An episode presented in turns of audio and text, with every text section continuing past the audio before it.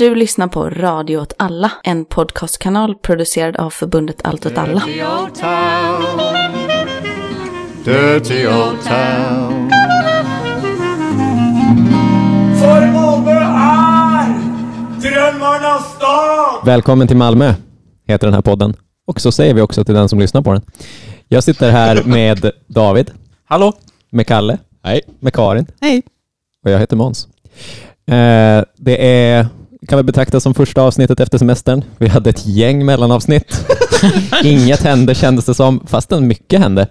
Lo- Lomma trodde att eh, stan skulle översvämmas av kriminella och narkomaner när de fick en järnvägslinje. Det hände inte. Istället fick de en, ist- istället fick de en skola som var tvungen att stänga på grund av ett råttangrepp. Istället tänkte jag att vi skulle börja eh, med att prata om en artikel som gick i Sydsvenskan i förra veckan tror jag, om eh, hur Malmö stad prioriterar olika områden när man gör in- infrastruktursatsningar och sånt där. I, i, i artikeln så eh, pratar man om hur eh, Malmö budgeterar för olika stadsdelar. När man till exempel bygger parkbänkar eller fixar med olika grejer ute i miljön. Ja, jag tyckte det var lite oklart. Det är väl mer bara investeringar. Ja, precis.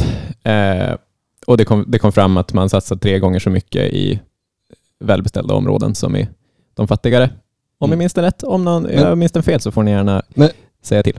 För, för min, min direkta invändning, det är trist att man ska ha invändningar mot något som låter rimligt och så vidare, men, men eh, är väl att eh, fattiga områden i regel är gamla områden som har byggdes för länge sedan och därför inte behöver så mycket investeringar. De behöver inte så mycket parkbänkar, för de har redan parkbänkar. Ja, alltså del, ja, det är ju delvis på det sättet. Men det har ju också att göra med att när man bygger nya områden så har man ju dels det som kallas för kvartersmark, alltså där man bygger hus och liknande. Och sen har man det som är allmän platsmark. Och eh, man bekostar den, alltså, den allmänna platsmarken i ordningställandet av den, eh, genom de här byggnaderna. Mm. Så liksom om en exploatör vill bygga ett hus så är de ofta med och betalar för gatan som går utanför. Eh, Och då, och då blir det ganska naturligt att det blir i eh, de nybyggda områdena. Man kan ju, tänka det. Man kan ju å andra sidan också tänka att i eh, äldre områden så finns det ett större, ett större, större underhållsbehov. Men det är ju, de intervjuar ju eh, Andreas Schönström Mm. eh, i den här artikeln i Sydsvenskan. Och han är ju, hans, hans mediegame är ju guld, som alltid. Mm. Så han får ju också liksom den, av, de, de, de avslutande orden i hela eh, artikeln är ju så här, ja, men han, han berättar om ja, men precis det här att man har byggt nu i Västra Hamnen och man har byggt i eh, Limhamns sjöstad och man har byggt i Hyllie. Och det är det som syns i den här eh, i de här siffrorna som man har tagit fram då, men eh, att eh, nu är det resten av Malmös tur. Just det. Eh, så att jag menar, de har ju, han hänvisar ju till de här nya stadsförnyelseprojekten i Mm. Rosengård och Holma. Liksom. Ja. Ehm, Gröna, jag- gröna uppstudsiga Holma. exakt.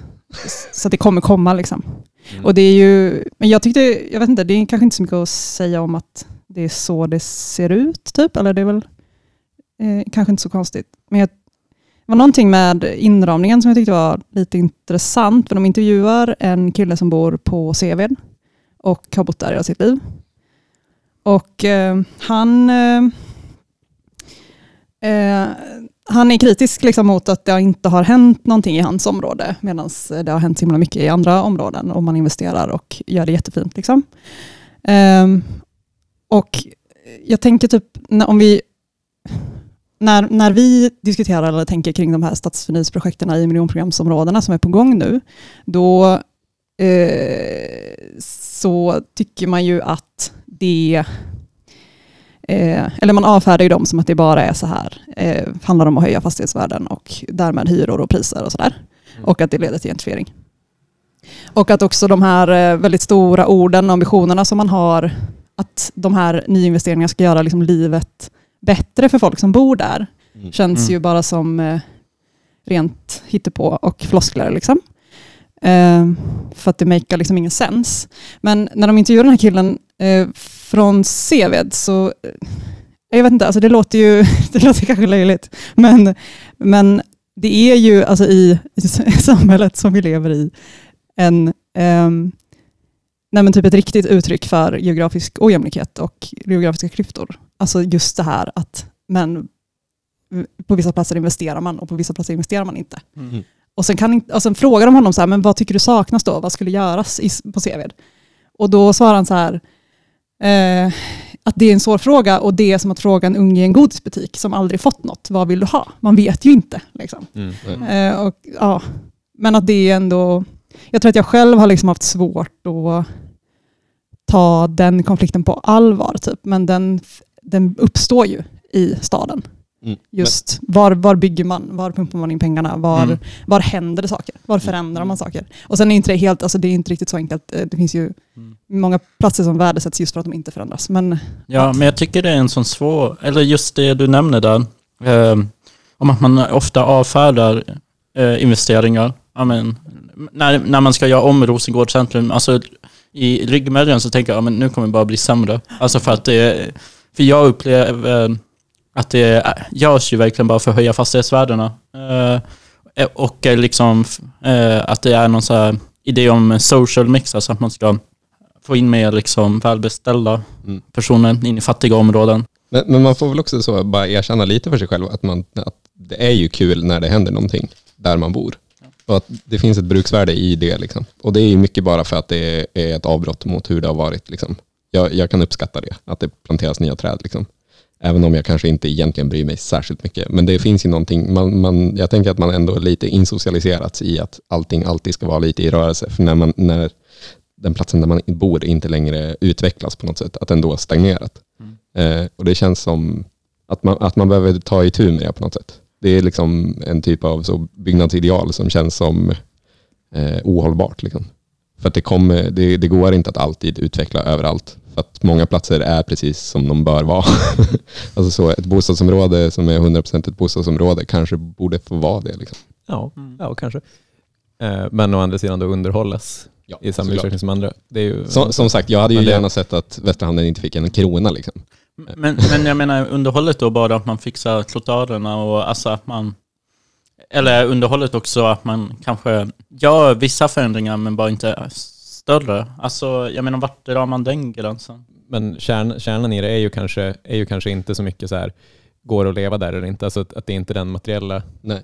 ojämlikheten på det sättet, utan att, att det snarare är en, en erkännande, Ja, en skillnad i erkännande, som du var inne på Karin. Man kan, man kan ju förstå typ varför föräldrarna på Rosengård tycker att det är väldigt skönt att Culture Casbah ska byggas. Eh, för att de bor i ett område som är så djupt stigmatiserat i hela Sverige och i världen. Liksom.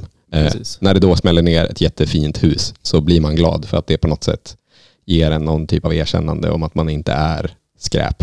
Även Nej. om det är det man beskrivs som Eh, nej, av precis. samhället i stort. Liksom. Precis. Och sen kan man ju, jag menar, mot det, mot det kan man ju för sig ta den här liksom revolutionära hållningen och, och, och säga att det där erkännandet kanske inte alltid är det man ska vara ute efter. För att, Nej, men, alltså som i, som i Culture Casper-fallet så blir det klingar ju uppenbart falskt också. Ja. Att, för, för att gå tillbaka till hur vi normalt tolkar de här grejerna. Att, att plötsligt få en massa investeringar mm, som, som marknadsförs som någonting som är till, till de som bor där och Mm. som ska göra att de inte ska känna sig så skräp längre. Att Mm. de så ytterst, ytterst sällan faktiskt eh, kom, kommer de här personerna till godo. Ja. Men däremot gör det att, att eh, man liksom köper lite legitimitet och tillit. Liksom. Ja, Samtidigt det, som man såklart inte, inte ska förminska betydelsen av att känna sig erkänd liksom, som, Ja, som enskild person. Det är ju alltid den där, den där spänningen. men, men typ Culture Casbah beskrevs ju till och med som, som urban akupunktur. Alltså, Mm. det, alltså Mm. att det var ju på riktigt, eh, när det såldes in så var det att, att man ska sätta en nål i Rosengård liksom, och på något sätt läka Rosengård.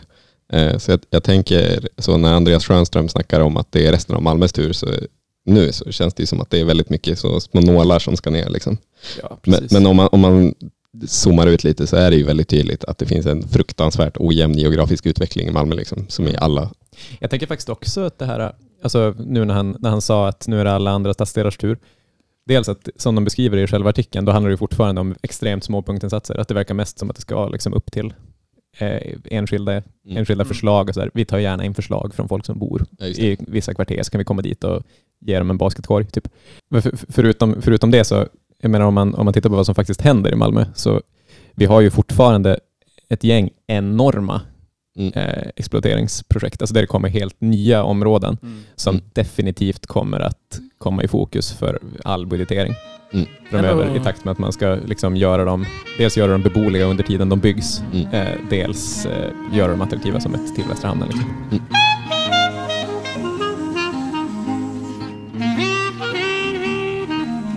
Malmö Arena har sålts. Ja, för det ska ju säljas till ett eh, tandvårdsbolag som heter Doxa. eh, Som tillverkar eh, eh, så här eh, material som man använder för att fästa grejer på tänder. Mm. Alltså typ som ett lim, fast det är typ av, gjort av... Ja. Jag Jag älskar kapitalismen Så ibland. om man ska, Mm. om man ska sätta dit så en, en liten diamant Mm. så är det... Jag tänker att det är olika så proteser Vad- och kronor och sånt. Alltså, Vad hette... ehm, alltså typ eh, mitten av 00-talet så fanns det ju... Hette Grills. Jajamän. Jag tror inte det är det de specialiserar sig på. Nej, men, Sjukt att man kommer kunna gå till Malmö Arena för att få grills. eller att alla i Malmö Redhawks kommer spela med. med grills. Att de kommer ha uh, tan- tandskydden fastlimmade på tänderna så Ja. det funkar pissdåligt. Asfett. Det är ju eh, Greg Dingisians eh, eh, bolag, eller han eh, är största ägare genom, sitt, eh, genom, genom ett annat bolag. Han som satt i Victoria Parks styrelse för... Ja. Mm. Ja, ja. Men som Ja. inte är inblandad i något fuffens. Nej, han ägde ju stora delar av Victoria Park och sen sålde han ju det innan, Ja. innan Insider Herman. Mm. Mm.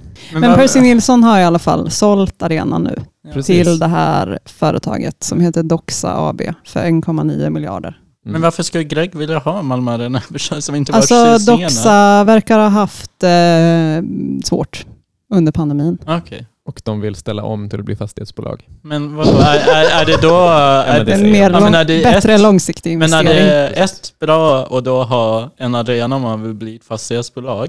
Och två, är en arena det bästa att satsa på? Jag menar, det är ju inte som att arenan gick bra i pandemin. Nej, fast pandemin är ju som slut när de får den, så att de Ja. eh, behöver inte dras med det.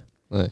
Nej. Eh, sen ska ju sägas att även om, även om eh, den trogna lyssnaren såklart chockas över att Percy Nilsson säljer sitt livsprojekt, Sin bebis. eh, så i, i den här dealen ingår ju också att han blir näst största ägare Ja, just det. i Doxa. företaget. Så att han har ju i praktiken som i praktiken fortsätter han ju i princip att ägare. Men jag menar Percy har ju massa, han har ju jättemånga bolag i sin eh, liksom, koncern. Mm. Och han äger ju, alltså det bolaget, alltså han äger ju arenan, men han dri, driver ju också verk, liksom verksamheten i arenan genom ett bolag. Och sen har han ju hotellet i ett annat bolag. och Sådär. Så jag funderar liksom på om han Man ska fortsätta göra det. Ja, just det. Och att, att bara fastighetsägaren byter namn. Ja, precis. Att det är mer bara sätt kanske att pumpa in pengar i Malmö Arena. Alltså genom att, för han är ju kvar, han blir ju delägare i Doxa. Mm. Så han är ju som ändå kvar. Alltså att det kanske är ett sätt att bara... Det låter inte orimligt Mm. egentligen. Men eh, nu, nu önskar vi alltså att Sydsvenskan skulle vara bättre på eh, den här detaljnivån. Ja, vem är, va, vem, varför ställer de inte de kritiska frågorna? Alltså, eh, apropå Percy Nilsson så eh, rättegången, jag tror den börjat. Min korrespondens med Stockholms tingsrätt är inte helt perfekt och det är mitt fel. Det är in- ingen skam över Stockholms tingsrätt. Jag tror den är igång. Ja, men jag tror att det stod i Sydis-artikeln Ja, att den 24. började... Ja. Augusti Då bara. började den på schemat ju. Det var, för typ ett år sedan så sa de 24 augusti. Men i alla fall. Eh, Wow, den kan hålla en Snyggt. Stockholms tingsrätt. Bra jobbat. Men, men, men eh, utifrån den korrespondensen så kan man också utläsa att eh, rättegången kommer ta troligen 27 dagar. Ja. Och sen får vi vänta typ två veckor på dom. Så alltså, jag har varit väldigt optimistisk kring när det här ska hända. Det kommer hända om typ en och en halv månad. Mm. I mina öron så är det ändå ganska snabbt. Ja. Men jag har ju å andra sidan ingen aning om hur det här brukar gå. Fatta vad tråkigt Percy kommer ha. Han kommer inte vara där 27 dagar Nej. såklart. Men Mm. fatta vad tråkigt han kommer ha. Men kan man bara skicka dit sin advokat eller något sånt? Mm, Och så får den gå Nej, på han måste alla... kunna svara på frågor. Jaha, så ja, ja, vissa dagar så måste han väl vara, andra Ja. är med bara om han vill. Alltså jag känner med Percy. Det måste vara Ja. hemskt. Inte så mycket för att han eventuellt kommer bli dömd. Det är lite, tänker jag att han tar lugnt. Men att behöva sitta där i Stockholm Mm. Åtta timmar om dagen, typ minst en vecka och bara sitta där och bara lyssna. Ja, just det. Du, Fan, menar, vad du menar att man är i Stockholm men man kan inte få ta del av stadens många pärlor. Exakt. Som till exempel Kungliga Dramaten det här är ju. Kungsträdgården. Eller Det här nya Nobelgrejen, vad är det? Nobelcenter. Men vadå, blev Nu är det vi fan byggt? ute på en associationskedja. Oavsett vad, det känns trist för honom. Ja. Ja, men... eh, ja. Jo, i och för sig, fast... Jag har ju svårt att tänka mig att han i vanligt, alltså i, till vardags lever ett sånt Jo, han- dåligt ty- liv. Så jag tänker han som, han kommer ändå ha ganska bra i Stockholm. Jag tycker Percy framstår som att han, en vanlig arbetsdag är att han sätter sig vid, vid, vid, vid bordet, konstaterar ibla, idag är det bara tråkiga saker. Så då går jag på lunch. Och så låter han andra göra skiten. Det är ju lätt att tänka sig, även om man inte försöker framställa sig på det sättet. Ja. att det är hans självframställan, då är han ju extremt, extremt produktiv hela tiden. Och Men- det måste vara jobbigt när man Fast alltså när han beskriver sitt jobb, skit. när han beskriver sitt jobb så är det mycket att han typ eh, eh, sätter sig i, i sin bil, kör ut till en byggarbetsplats som, där han äger det som håller på att hända och så sätter han sig och tittar från bilen medan folk bygger. Och ibland Men- kommer polisen och häktar honom. Just det. Men i förundersökningen så det känns som att han bara inte gör så mycket utan bara ropar någon order någon gång och det är allt. Gött liv. Mm. Det, det här det är en sån, en sån motsättning i kärnan på den här äh, entreprenörsidentiteten. Ja. Att man å ena sidan vill framställa sig som att man jobbar som en övermänniska och å andra sidan måste kunna framställa sig som att man har massa makt och inflytande. Och att man Det är, svårt skön. att- Jo, precis. Det är väldigt svårt att sammanföra de där två. Det verkar som att man alltid jobbar och verkar som att man aldrig jobbar. Ja. Typ Petter Stordalen, han lyckas ju genom att eh, eh, hans jobb har han gjort till att han ska kasta sig från flygplan. Jo, han är ju all work, all play. Verkligen. Men jag tänker att många influencers, eh, liksom, deras grej är ju snarare att de gör vardagen till sitt arbete. Mm. Alltså då kan de alltid framstå, eller fra, tänka att de alltid är upptagna med arbete fast egentligen så har de bara en vardag. Men jag, jag, tänker, jag tänker också att Percy lite, om Percy inte hade haft det jobbet han har, så hade han ändå satt sig i sin lilla bil och kört och tittat på arbetsplatser. Men det är ju bara för han är en gubbe. Han hade ändå bara suttit där. Men, men ja, ja, om man går förbi en arbetsplats, då brukar man ju alltid se så här tre, fyra gubbar som Mm. bara står och tittar i, i, igenom stängslet. Precis. Ja, Jo, min lätt farsa att- var lite så. Lätt att han skulle ha gått, gått runt med sådär händerna knäppta på ryggen. Nog om det. Nog, nog om det. Vi får, vi får se hur det går med själva, eh, själva domen när den väl faller. Man tänker ju att de som är Malmös rikaste ändå är ganska mycket B-laget bland de rika. Ja. Jo men så är det ju. Också att alla är kompisar på ett så väldigt kompisigt sätt. Mm. Inte på, på det här överklassättet som man tänker sig att det ska vara. Att de så har en, en hemlig grupp som ses och har mask du menar att de inte är offrar barn. De är inte Illuminati, de är mer bara De är ett bara, gäng som kollar Ja. på fotboll. gick i gymnasiet ihop. Nej, precis. precis. Eh, det är ju som något speciellt också med de här Malmö, eh, den Malmö-överklassen, att den känns så himla lokal. Ja. Mm. Alltså, det här kanske vi pratade om i det första avsnittet om rättegången. Det stora, det, Det- stora, stora Percy Det, det, här, det här väldigt speciella är att alla eh, Malmökapitalisterna är sådana jävla små fiskar. Liksom. Eh, och att det är lite förbryllande att de fortsätter att vara sådana små fiskar som kan finnas Mm. fastän man tycker att eh, världsmarknaden borde ha slukat Mm. dem för Tyskland 150 borde sedan, kommit liksom. hit och ätit upp dem alla. Liksom. Nej, precis, precis. Man fattar inte riktigt. Men det är en annan historia. Apropå att Tyskland borde komma och sluka dem. Eh, ska vi snabbt säga att Akelius ska sälja av alla sina lägenheter i Ja, hela men Sverige. det. Ja. Det är ändå en... Det är ju fan ingen hejd på saker som har hänt. Det händer grejer. Eh, och eh, det finns ju tydligen någon som... Det finns ju... Det är redan fixat, säger de. Eh, men ingen vet vem det är som köper. Alltså det lutar väl att det kommer vara ett pensionsbolag. Ja. Det, I alla fall så eh, framades det i den här CDs-artikeln. Eh, Alltså Men- jag, jag tror ju typ att det kommer vara exakt som Vonovia och Blackstone och alla sådana. För de ägs ju till stor del av så pensionsfonder. mm. Så jag tänker att det kommer vara samma. Alltså Ja. jag tänker att det typ kan vara Vonovia som numera äger Victoria Park. För Victoria Park är inte så stort. Mm. Så om de vill eh, bryta in så har de ju en god chans nu. Liksom. Ja, men jag förvånar mig att det inte skulle bara vara Heimstaden. Det kan det ju vara. Heimstaden ägs också till stor del av pensionspengar. Jaha, oj, Jajamän. jäklar. Är det allt? Ja, alltså, pensionspengar? Det- typ alla de här stora bolagen, det är hälften någon jävligt rik människa och sen hälften pensionspengar. Det finns mycket kapital i pensionspengar. Och det är ju eh, att äga fastigheter är en så fruktansvärt säker investering. Så pensionsfonderna tar den, eh, ser det som liksom det ultimata Mm. att lägga sina pengar på. Liksom. Precis. Jag är i alla fall väldigt glad att redan innan det här hände så var det som klart att kaklet skulle bytas ut på Ja, kronprinsen. just det. Det hade varit supertråkigt om de sålde det och skulle kakelbytet utebli, eller att det skulle stanna Vad fan, det blev tyska flaggan! Eller att de hade gjort något jävla dumt och bara haft en och samma färg istället för den här asmäktiga Ja. fejdningen. Gradienten. Men fan vad det glänser nu alltså. Ja men alltså det fångar ju ljuset på ett helt magiskt sätt. Ja men det gör ju det. Ja. Alltså är det något hus man ska gå och dränka sig i kanalen till så är det ju kronprinsen. Jajamän. Jag eh, sitter och scrollar lite i fastighetsvärlden, Ja, ja. Apropå det här med Akelius. Ja. Ehm, Jag vet att när vi nämnde det vid något annat tillfälle så spekulerade vi om eh, det är så att de har eh, renoverat upp alla lägenheter. Liksom. Mm. Att vi, eh, anledningen till varför vi trodde att Akelius eh, eh, känner sig nöjda med Sverige är att de redan rustat upp så mycket de går att rusta upp. Liksom. Ja, lite så. Eller att det skulle kunna vara så. Men i fastighetsvärlden så står det att eh, av eh, beståndet i Malmö så är 59 procent eh, uppdaterat. Fast 59% alltså jag kan tänka mig att 59 procent är en liksom ganska bra smärtgräns. Liksom. Ja. Alltså, Alltså det står uppdaterat i citationstecken och det finns ingen förklaring till vad det betyder. Men, jag men är gissar detta att det är att de har bara standardhöjt. Akelius? Eller är det alla? Nej, jag sa Akelius. Jaha. ja. för, för, för, bara för att snabbt förklara varför det är intressant, är ju för att det är den potten som är relevant för de aktieägarna. Alltså hur stor del av beståndet är inte upprustat eller standardhöjt eller heimlyft och så vidare. För, hur, hur, för, det, för det, hur stora andelar av beståndet som inte är det är liksom den ekonomiska potentialen i bolaget över en överskådlig Vad som kan framtid. värdehöjas. Exakt.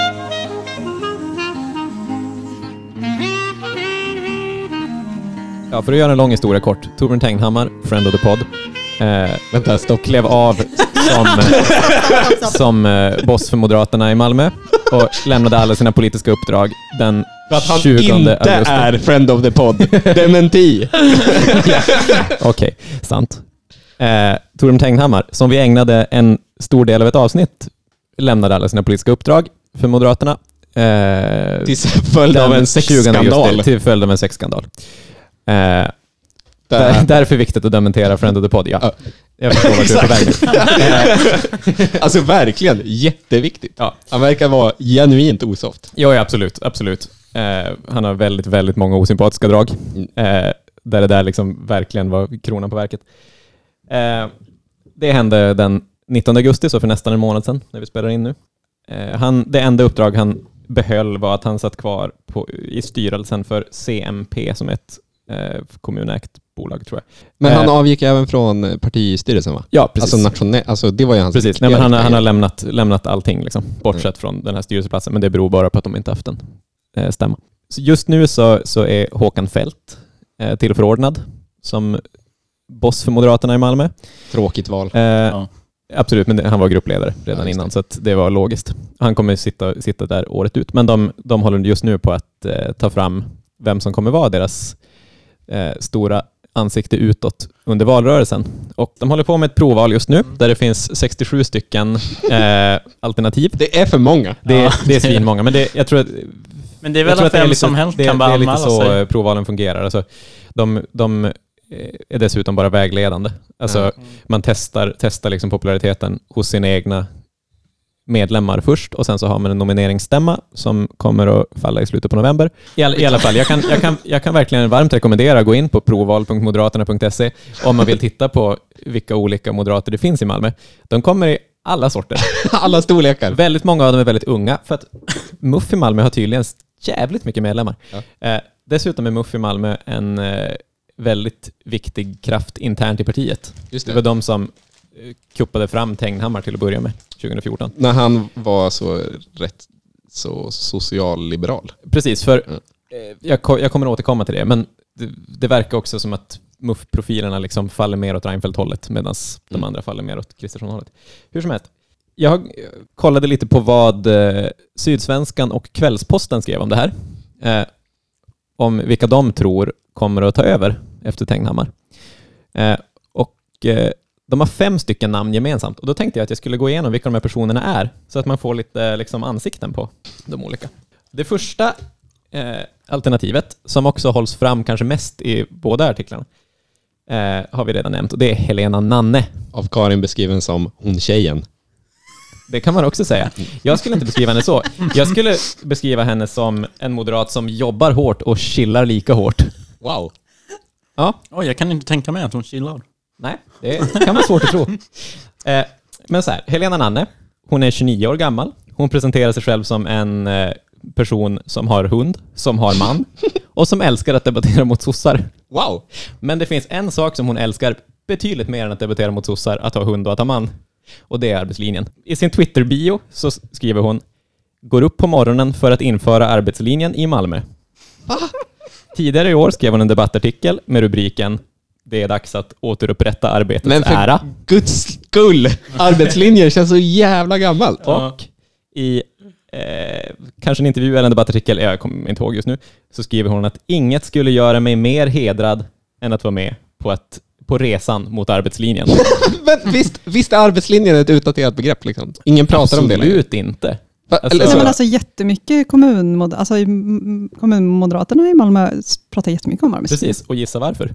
Helena Nanne. Eh, under pandemin så eh, gick hon och eh, en Växjö-moderat som heter Oliver Rosengren, tror jag att han heter. De, de gjorde någon slags typ online-studiecirkel, fast kallade det inte det. Men i praktiken var det en studiecirkel som hette Arbetslinjeakademin. Eh, som utlovade att deltagarna skulle göras redo att utforma och genomföra reformer för arbetslinjen i din kommun. Men för, va? Varför känns det här? Det känns så främmande. Hon skrev också en debattartikel i början av pandemin tillsammans med Torbjörn Tegnhammar om att eh, Malmö stads bristande stöd till krögare och Malmö stads eh, tröghet i att införa hemma-catering eh, var ett svek mot arbetslinjen. Här kommer vi också till den andra poängen. Nämligen att förutom att hon älskar arbetslinjen älskar hon också hemma-catering. Det var hon som tillsammans med Torbjörn Tegnhammar lanserade idén. Det var också hon som tillsammans med Torbjörn Tegnhammar beställde hälften av hemma-cateringen. Är det sant? Japp. Det hur, har du hittat det? Det stod i samma artiklar, det var det att man aldrig tänkte på Helena Nanne på den tiden. Så det är Helena Nanne. Eh, hon bor i innerstan, så hon representerar liksom innerstan. Det som talar för Helena Nanne, förutom hennes gedigna CV, är ju också att hon är kvinna och att de nyss hade en, en så sexpestskandal i. Ja, och att hon är ganska ung också. Just det. Och jag dess- hade ju och röstat på dessutom, Helena. för att, liksom. för att vara så ung, är väldigt välmeriterad. Ja. Hon, eh, just det, det här faller också in i att hon älskar arbetslinjen. Att hon är politisk sekreterare i regionen, så att hon jobbar liksom Mm. eh, med politik. Hon sitter också i KS, Kommunstyrelsen. precis, och hon är vice ordförande i eh, arbetsmarknads och socialnämnden. Jaha. Det är för många uppdrag Helena. Men hon älskar att arbeta, det är huvudsaken. Alternativ nummer två, Håkan Fält. Du. Vi går från en person som är 29 år till en person som är mer än dubbelt så gammal, Ja. nämligen 70 år gammal. Håkan Fält är konsult, eventuellt i byggbranschen. Jag förstår inte riktigt vad han Han, gör. har, han har en jävla byggbranschen-aura alltså. ja, verkligen. Fan. Av vad jag, förstår så är det jag, byggbranschen. jag har alltid känt det alltså. Han eh, eh, bor på Sofielund. Han har varit politiker i 45 år. Han är ju som sagt tillfällig boss för Moderaterna i Malmö. Eh, enligt en enkätundersökning som Företagarna genomförde inför valet 2018 så är han 99% företagarvänlig. Vilket gör honom till den mest, näst mest företagarvänliga moderaten i Malmö. Men man undrar ju vad den där en procenten är. Ja, man undrar också, verkligen. Det är att han vill förstatliga allt. Precis. Han har tyvärr bara 12 följare på Twitter. är det sant? Okej, 13. Eh, och, om, om Helena Nanne har en ganska tydlig profil för arbete och alkohol, så har Håkan Fält inte riktigt en profil överhuvudtaget. Han är, liksom, han är en jätteväl etablerad moderat i Malmö.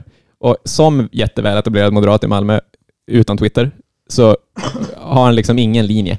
Han gör inget kontroversiellt överhuvudtaget. Han har bara, enda gången han uttalar sig liksom i egen person så handlar det om sådana detaljgrejer. Jo, men jag, jag blev glad att se att, att bland hans politiska förslag som faktiskt ska genomföras eh, var att eh, fixa trafikljus i korsningen Ystadvägen-Heleneholmsstigen. Mm. Som är en fruktansvärd plats att cykla på och var den mest olycksdrabbade cykelkorsningen i hela Malmö fram till för något år sedan. Så det är lite bra med honom, men i övrigt så är han liksom en väldigt, väldigt ansiktslös eh, gammal så här, urmoderat. Man känner att han och eh, alla andra i KF har väldigt mycket, liksom, de är kompisar. Ja, precis. precis. Man, man känner det. är liksom urtypen av hur en kommunpolitiker är. Ja. Då, Eh. då hade ju till exempel Torbjörn hade ju en, en USP som var att alla hatade honom. Han Ja, hatade precis. Alla, liksom. Att han var lite uppstudsig och blek. Väldigt blek. till skillnad från Håkan Fält. Som en, som en vampyr helt enkelt. Och om, om Håkan Fält var tråkig, det är inte Jan Roslund. Nej. Jan Roslund, han är en återkommande karaktär i den här podden, så jag tänker att jag inte behöver säga så mycket om honom. Mer än att han är 52 år gammal, han jobbar som lärare, bor på Djupadal. Eh, och framför allt så älskar han att promenera. Ja, När han presenterar sig själv på provvals eh, eh, hemsidan så är han väldigt noga att flika in att han eh, har sett problemen som finns i Malmö genom sina 10 000 steg om dagen. Då har han sett Malmös 10 000 hushåll som lever på ekonomiskt bistånd. Han tar alltså ett steg om dagen för varje hushåll som lever på ekonomiskt bistånd, vilket är fint. det är tur att han inte går fler steg. Nej, för det, det hade ju liksom devalverat värdet på det. Eh, Framförallt så hade det ju skapat fler hushåll som behöver ekonomiskt bistånd. Men, men, Ja, nej, ja, du, menar så, kausaliteten går i andra riktningen.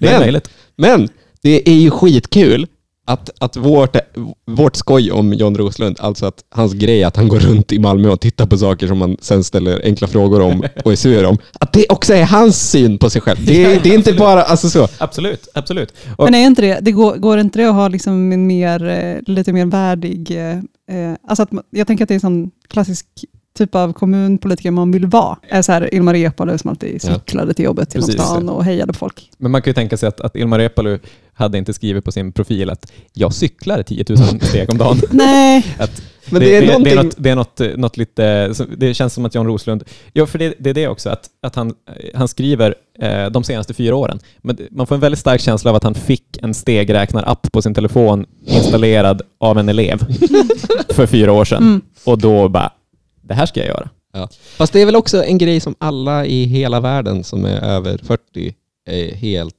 fästa vid, att de ska gå 10 000 steg om dagen. ja. Ja, absolut, för att de är rädda för döden. Så det är, inte, det, är, det är inte så speciellt John. Nej, precis. Men eh, som sagt, vi ska inte gå, gå djupare in på liksom, eh, detaljer om Jon Roslund, men jag tyckte att det var lite roligt att det, det känns som att de här 10 000 stegen om dagen, de går också lite igen i hans politik.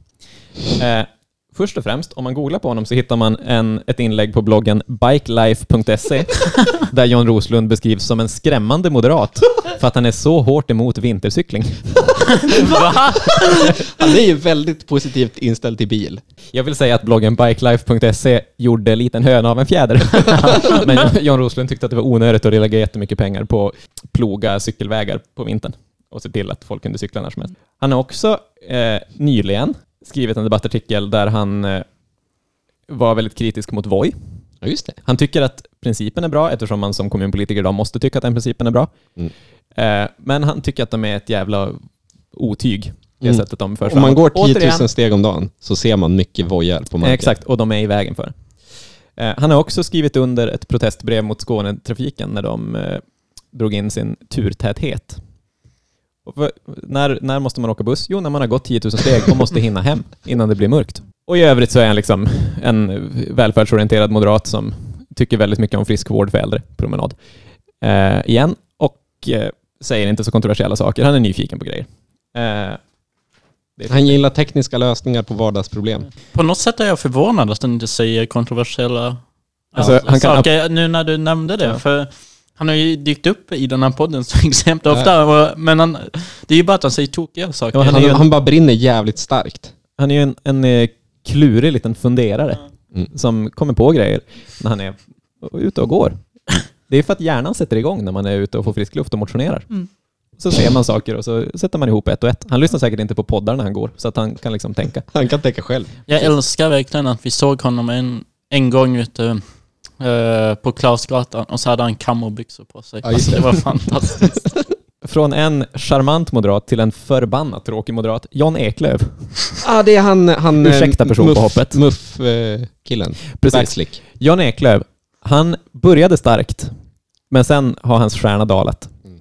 2010 gick han med i MUF för att han enligt egen utsago eh, ställde några kritiska frågor i Moderaternas val, valstuga eftersom jag tyckte drivkraften att gå från bidrag till arbete var alldeles för låg. Eh, så att han ville liksom göra Moderaterna hårdare och fränare, alltså gick han med i MUF.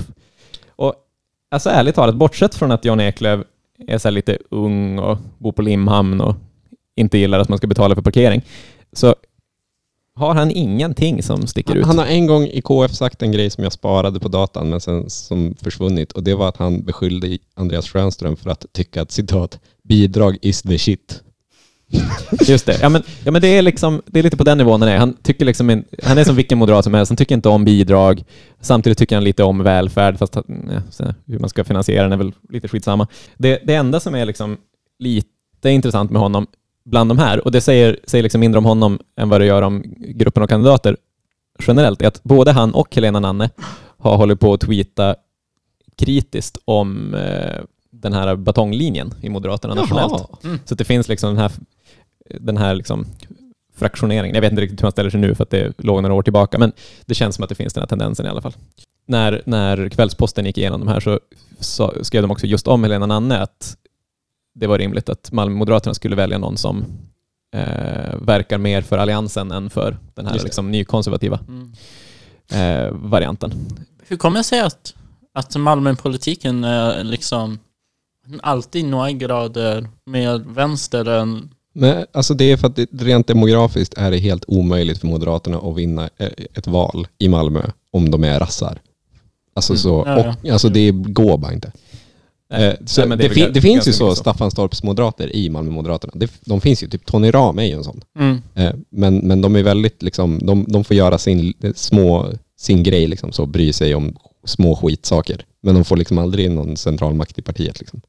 Bara för att det går inte att vinna val då. Nej men det är ju en, det är en schism. Torbjörn Tegnhammar eh, var ju och flörtade med det. Mm. Fast Lite på, ett- grann. Fast, Fast på han- ett han gjorde det- väldigt speciellt sätt. Liksom. Precis, och han blev, han blev framförallt mer och mer så under senare tid. Eh, men det femte eh, alternativet, Noria Manouchi, hon är till skillnad från de andra en riktig batongmoderat. Jaha. Eh, hon sitter i riksdagen, där hon är suppleant i en massa olika utskott. Eh, nästan alla hennes motioner handlar om saker som att göra det lättare att dra in studiebidrag för gymnasieelever som skolkar och göra det svårare, svårare för kommunerna att ersätta det med högre försörjningsstöd. Ja. Eller att man ska kunna sätta barn i fängelse. Eller att man ska, ja men ni vet, allt möjligt. Hon, hon vill också ha mer gränskontroller mot Danmark och sånt där. Man tycker liksom eh, val... Eh, vad kallar man det? Vallöften som är barn i fängelse borde gå dåligt. Det, det, är, svår, det är svårsålt. Det är väldigt, väldigt svårsålt. Eh, för, för mig var hon faktiskt totalt okänd när jag läste på Ja, om jag henne hade nu. hört talas Hon var, hon var lite riks, rikskändis 2006 när hon var elevrådsordförande eh, på Hermodsdal när hennes skola skulle läggas ner. Vadå, hur, hur gammal är hon? Eh, Hon är exakt lika gammal som mig. Jaha. Och det här, jag tycker att hon är djupt osympatisk politiskt, men jag tycker också att våra liv har förvånansvärda likheter. För att 1990, nej inte 1991, men 2006, samtidigt som hon var elevrådsordförande och kämpade mot nedläggningen av en skola, var jag visserligen inte elevrådsordförande, men med i ett elevråd och kämpade mot nedläggningen av en skola. Hon, hon var också med på en eh, lista i Expressen över de 30 mäktigaste under 30 i svensk politik. Det här tog en stund. De fem stycken moderater som vi har att välja mellan är alltså en som gillar sitt jobb, men också gillar att chilla. Vi har en som är en proffsmoderat utan några quirks överhuvudtaget. Han är jätte, jättegammal dessutom. Vi har en som är en citatmaskin som promenerar. Vi har en eh, helt ansiktslös gammal muffare som i och för sig har en väldigt rolig Han har ett roligt ansikte. Ansiktslös var fel ord. Ja. Eh, Jan Eklöf tycker jag ser ut som en seriefigur. Och, och, jo, han gör ju det. Han, han har alltså, ju det har- gör jag också, så det, är- han, det är han har okej att jag ett säger väldigt, väldigt ekorrlikt utseende på ett charmigt sätt. Sen så vill ju moderater i Malmö gärna att Tobias Billström skulle komma, och- ska komma och ta över. Va? Eh, för att han ska komma hem igen.